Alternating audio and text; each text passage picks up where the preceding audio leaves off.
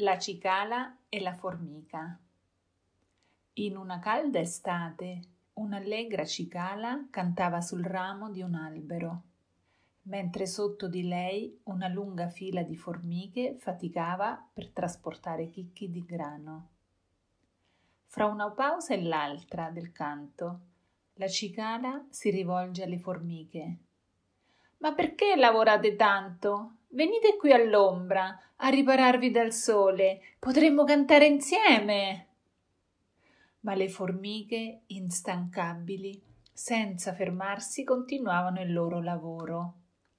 Non possiamo, dobbiamo preparare le provviste per l'inverno.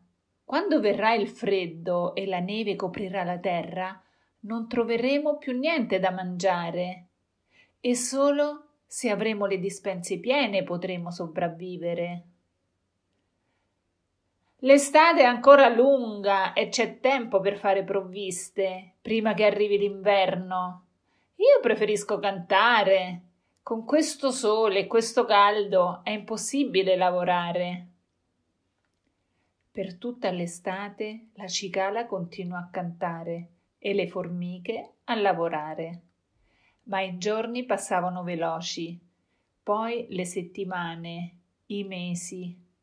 Arrivò l'autunno e gli alberi cominciarono a perdere le foglie e la cicala scese dall'albero ormai spoglio.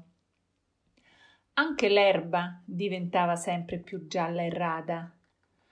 Una mattina la cicala si svegliò tutta infreddolita, mentre i campi erano coperti dalla prima brina il gelo bruciò il verde delle ultime foglie.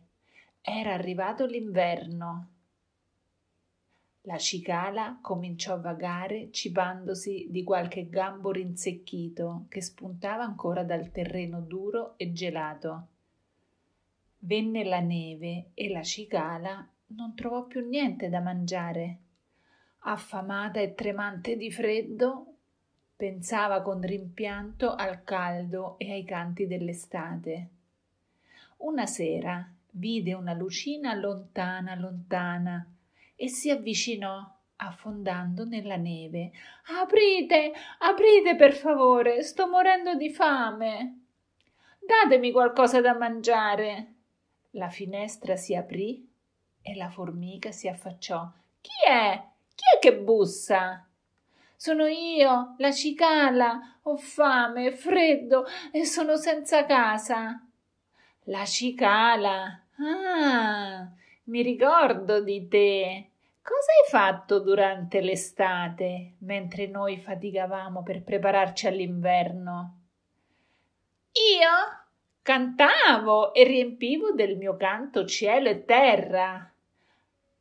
Hai cantato? replica la formica.